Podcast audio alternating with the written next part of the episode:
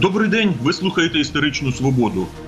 80 років тому, у квітні-травні 1940 року, стався один з найбільших воєнних злочинів часів Другої світової війни. За наказом радянського керівництва без суду стратили більше 20 тисяч поляків, здебільшого офіцерів польської армії, яких полонили восени 1939 року. Найвідомішим місцем масових розстрілів став Катинський ліс поблизу Смоленська. Також масові страти відбувалися поблизу Калініна, це зараз Твер, у Харкові та в інших містах. Більше про ті трагічні події ми говоримо із істориком і журналістом Олександром Зінченком, який досліджує цю тему. Доброго дня, Олександре. Вітаю. А, Давайте спочатку з'ясуємо деякі важливі нюанси. От восени е, 1939 року ані Радянський Союз не оголошував війни Польщі, ані Польща не оголошувала війни Радянському Союзу. То чи польські військові, які фактично потрапили в радянський полон е, в результаті того, коли радянські війська е, 17 вересня увійшли на територію польської держави, ці польські військові були формально полоненими, чи який був їхній офіційний статус? Ну знову таки дуже складно обговорювати якісь юридичні нюанси в цій всій історії, оскільки СРСР не підписав Женевської конвенції. Відповідно, е, дуже складно е, в цій ситуації що-небудь сказати напевне. Де факто до них ставилися як до військовополонених, тобто говорити про те, чи були вони військовополоненими, чи не були вони військовополоненими в випадку, коли радянський союз е, не підписував відповідні міжнародні конвенції, насправді дуже складно. Де факто їх е, полонили під час військових дій, нехай навіть не оголошених. От відомо, що з ініціативою е, розстріляти велику групу е, цих польських військовополонених виступив тодішній нарком е, внутрішніх справ Лаврентій Берія, і радянське керівництво розглянуло це питання і погодило цю ініціативу. Але, от, скажімо, генерал Владислав Андерс, який в 41-му році став організатором польської армії на території СРСР, та чимало інших офіцерів пережили весну 40-го року, коли розстріляли їхніх товаришів. От хто і за яким принципом визначав долю ув'язнених поляків? Кого вбити, а хто хай далі живе? Як це відбувалося? Це насправді найбільша взагалі загадка, і це най, е, мабуть, питання, на яке ми до кінця ніколи не отримуємо відповідь. Справа в тому, що, наприклад, коли я досліджував долі е, тих, хто насамперед урятувався, їх нараховують приблизно 4 сотні 395 осіб, е, тих, хто е, кому залишили життя, от з цих всіх тисяч людей, яких е, одним розчерком пера Сталін і його весела кампанія власне відправили на смерть. Так, от 395 осіб. Е, щодо деяких ми можемо сказати напевно, що це, наприклад, е, відбувалося в інтересах е, контррозвідки, оскільки вони мали певну інформацію щодо важливу інформацію для радянського військового командування, скажімо так. Тобто тут можна зрозуміти. Є долі, коли ти просто не розумієш, як так сталося що людина вижила. Бо е, знов таки та записка Берія розпочиналася е, фразою приблизно такого е, змісту, що в таборах знаходиться стільки-то тисяч заклятих ворогів радянської влади.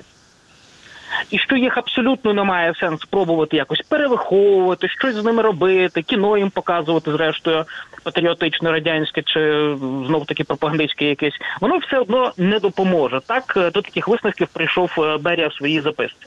Але в результаті а, вони, наприклад, залишають життя, наприклад, такому е, офіцеру польського війська, як Людвік Домань, якого долю я розслідую в книжці Година Папуги.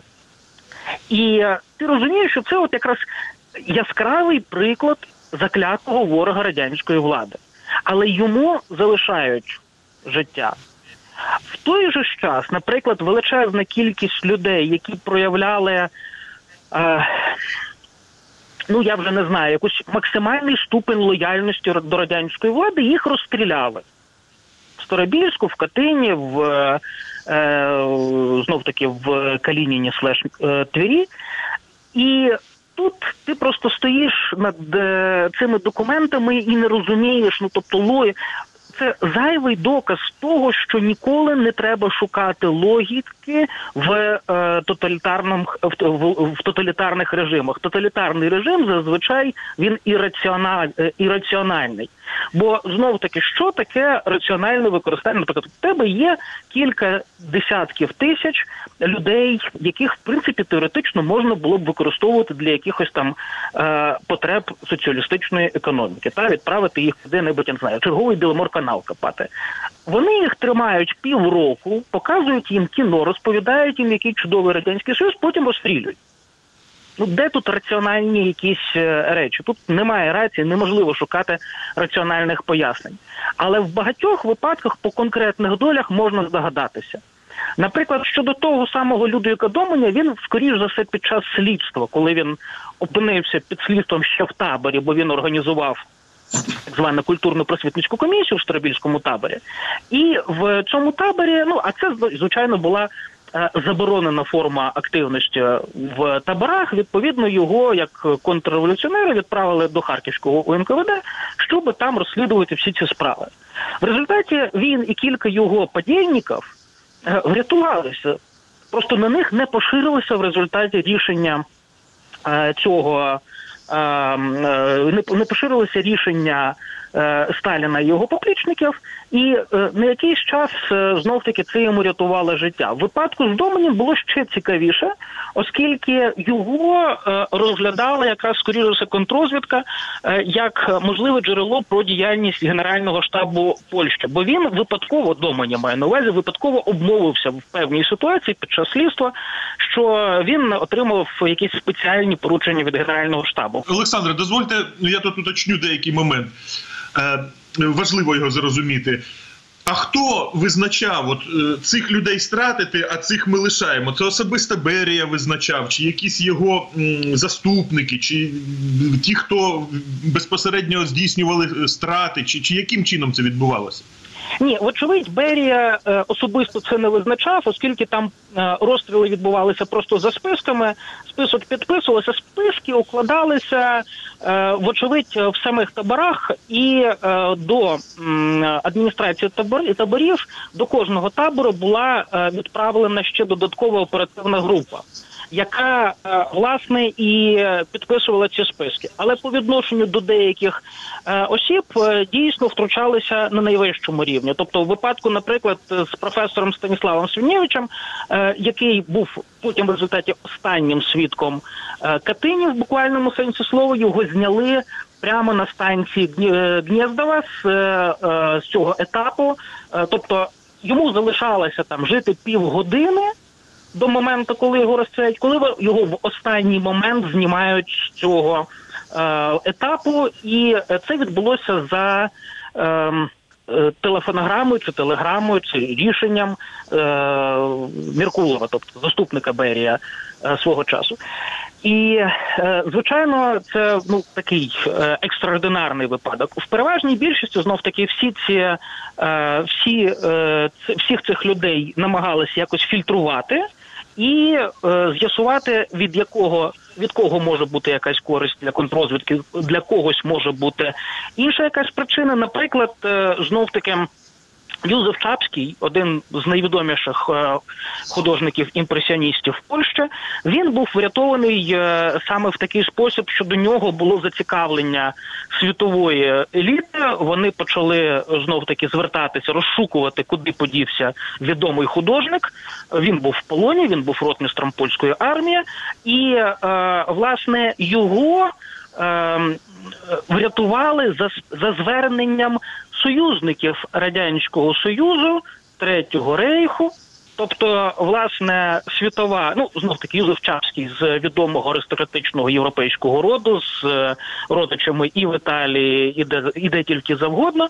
І ось е, власне е, звернення. Е, Чудових союзників радянського союзу врятували йому в певному сенсі життя. Олександре, скажіть, будь ласка, от ви згадали про те, що було би логічно цих людей відправити е, ну, на, на соціалістичне будівництво, там ліс валити чи канал копати або що. От якраз після анексії Балтійських держав влітку 1940-го чимало естонських, латиських і литовських офіцерів також були ув'язнені, але їх Більш масово не страчували. тих таборах, більш того, дуже часто саме в тих таборах, де перед тим перебували польські військовополонені, буквально фізично в тих самих таборах. От, власне, вони потрапили в табори, потім е, в тюрми, потім багато хто поїхав, от, власне, працювати, піднімати економіку, тим там валити ліс або що. А чому? Але їх масово не страчували.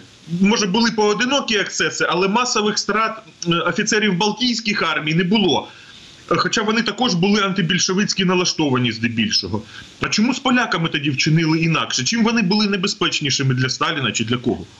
Документальних підтверджень, де було б написано, де була б чітко розписана логіка Сталіна чи Берія чи інших е, керівників радянського союзу, нема.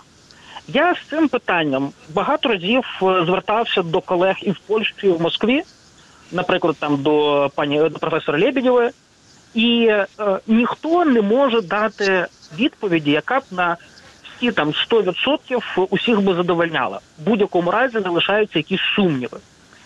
З моєї перспективи, от реконструюю, реконструюючи ситуацію і з огляду на всі ті думки, які я вивчав, е, воно виглядає в такий спосіб, що спочатку, ну власне, е, сам Берія визнає, про це є в спогадах Зігмунда Берлінга, що під час однієї з зустрічей, коли вони почали створювати так звану Костюшковську дивізію, і він почав теж шукати, ким би наповнити з офіцерського складу. Він так само, як генерал Андерс, по пам'яті намагався відтворити, хто ж там, що ж там е, в цих таборах був і кого можна спробувати залучити. І Берія і Меркулов йому відповідають, що на жаль, ми не зможемо цих людей з оцього чи з цього табору вам, вам е, надати, оскільки ми е, зробили з ними велику помилку. Березінг в цій ситуації е, дещо був заскочений. Ну знов таки велика кількість людей, е, коли їх опитували, куди б вони хотіли поїхати з цих таборів, бо таке опитування проводилося, писали, звичайно, що ми хочемо в Польщу або в нейтральні країни. Ну і відповідно він собі зробив е, висновок, що можливо їх дійсно відпустили кудись, а не розстріляли. І більше ці питання не ставив. Але сам факт е, оцієї фрази, що ми зробили з ними велику помилку, це означає, що скоріш за все, ну щоб було знов таки ясно, е, протягом там 37-38 років, протягом одного року розстріляли сотні тисяч людей. На тлі цих сотень тисяч жертв великого терору, ну якісь там іще е, 20 тисяч туди-сюди, абсолютно з перспективи сталінського керівництва жодної великої ролі не грали. Ну трошки більше патронів, е, скажімо так, е, випустили. Але все-таки, Олександр, ваша версія, ваша версія, що врятувало офіцерів Балтійських армій е, ну, от на тлі такої трагічної долі офіцерів польської армії? Е, час. Бо е, якщо поляків розстрілювали навесні 40-го року, то, е, скажімо так, литовці і е, інші балтійці, вони опинилися все ж таки після анексії 40-го року. І відповідно е, ситуація вже змінювалася. Власне, ця розмова, про яку, яку я цита, цитую е, Зігмунда Берлінга з е, Берією та Меркуловим, вона вже відбувається в листопаді 40-го року. І в той момент вони вже розуміють, я маю на увазі радянське керівництво, що е, зіткнення з нацистською Німеччиною уникнути буде неможливо. І відповідно вони вже ставилися до всіх цих людей як до потенційного ресурсу, який можна використовувати для боротьби з е, е, колишнім союзником. Ну на той момент ще з союзником, але знов таки частина, принаймні, комуністичного керівництва радянського союзу чітко розуміла перспективу е, цього союзництва. Відповідно, це врятувало е, і литовців, і е, латишів, і е, естонців, і знов таки частину поляків, яких е, не розстріляли свого часу, в е, так би мовити, під час так званого катинського розстрілу навесні е, 40-го року. Відтоді, як у 43-му році, вже під час німецько-радянської війни, німці виявили польські поховання в Катині. У СРСР аж до 1990 року стверджували, що це справа рук німців, страта, страта польських офіцерів. Один із вагомих аргументів на користь радянської версії полягав у тому, що люди були вбиті з німецької зброї. І справді, як це пояснити? На- Найцікавіше, що, наприклад, комісія Бурденка, яка розслідувала потім, ну розслідувала, ми беремо в цій ситуації в лапки. А комісія Бурденка уникала чомусь в своєму звіті згадок про те, що розстріли відбувалися з німецькою зброєю. От як гадаєте, чому? Насправді відповідь дуже проста. Та німецька зброя, ці вальтери, їх не було на озброєнні в німецькому війську. І в принципі всі спеціалісти з е, озброєння того часу знали, що ця зброя вона використовувалася, вона е, вироблялася на е, експорт. Тобто німці самі її не використовували, вони її продавали в тому числі Польщі. Тобто це була трофейна зброя з іншої країни, і відповідно використовувати це як доказ, що це е, німці зробили. Це буде навпаки, це зіграє в протилежний бік. Це навпаки докаже, що німці не мали абсолютно е, жодного стосунку до цієї зброї. Більш того, наприклад, в Харкові з Вальтерів не розстрілювали.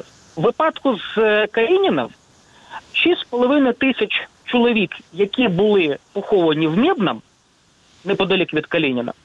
Так от, е, село Мідне, воно не було жодного дня окуповано німцями. Три дні воно знаходилося на лінії вогню. Це була межа, до якої німецьке військо дійшло під час Другої світової війни. І протягом трьох днів було вибито. Тобто, це неможливо, щоб там були поховані жертви нацистських розстрілів, бо німців там не було. Але всі без виключення жертви цього е, поховання, ті, які там знаходяться, знаходилися, вони були розстріляні з вальтерів з німецьких. Тобто, в нас є більш того свідчення співучасника генерала Дмитра Токарєва, який був тоді управляючим, е, керував е, управлінням НКВД в Калінінській області, і він просто свідчив для для слідства, що виконавці цього розстрілу розстрілювали з німецьких вальтерів, от цих дрібнокаліберних. Е, Олександре, наостанок хочу у вас запитати. Ваша книжка е, про е, страти польських офіцерів називається Година попуги. Українські сторінки Катині. Книжку даруйте досі не читав, а розмовляючи з вами, не зрозумів, до чого тут попуги. Насправді попугами е, польські військовополонені називали тих е, вахтерів е, таборів, які приходили в останні дні, викрикуючи в якомусь абсолютному е, без якого, якогось абсолютного порядку прізвища військовополонених і забирали їх на оці етапи. І це звучало, от цей момент, як е, для польських військовополонених, як е, ну, власне цей образ його е, доносить до нас Юзеф Чапський. Він якраз спостерігаючи, як е, оці папуги приходили і викрикували ці імена, він е, розумів, що було переплутано все. Неможливо було зрозуміти, за яким принципом, бо переплутані були звання, вік, е, з якої частини е, Польщі походила та чи інша людина. Тобто не виглядало, що це от як папуга на ярмарку витягує записочки з пророцтвами в такому ж абсолютно е, безпорядку, в такому ж абсолютно хаосі, безсистемно, без ніяких пояснень. І водночас в нього це повернулося в такий спосіб, що ніби це той момент, оця година, коли доля робить свій вибір, кому в результаті треба було поїхати на смерть, а кого доля в цей момент урятувала. Тому година попуги. Дякую, Олександре. Це була історична свобода. Із істориком та журналістом Олександром Зінченком ми говорили про масові страти польських офіцерів у радянському союзі, які відбулися 80 років тому. Передачу провів Дмитро Шурхало. На все добре.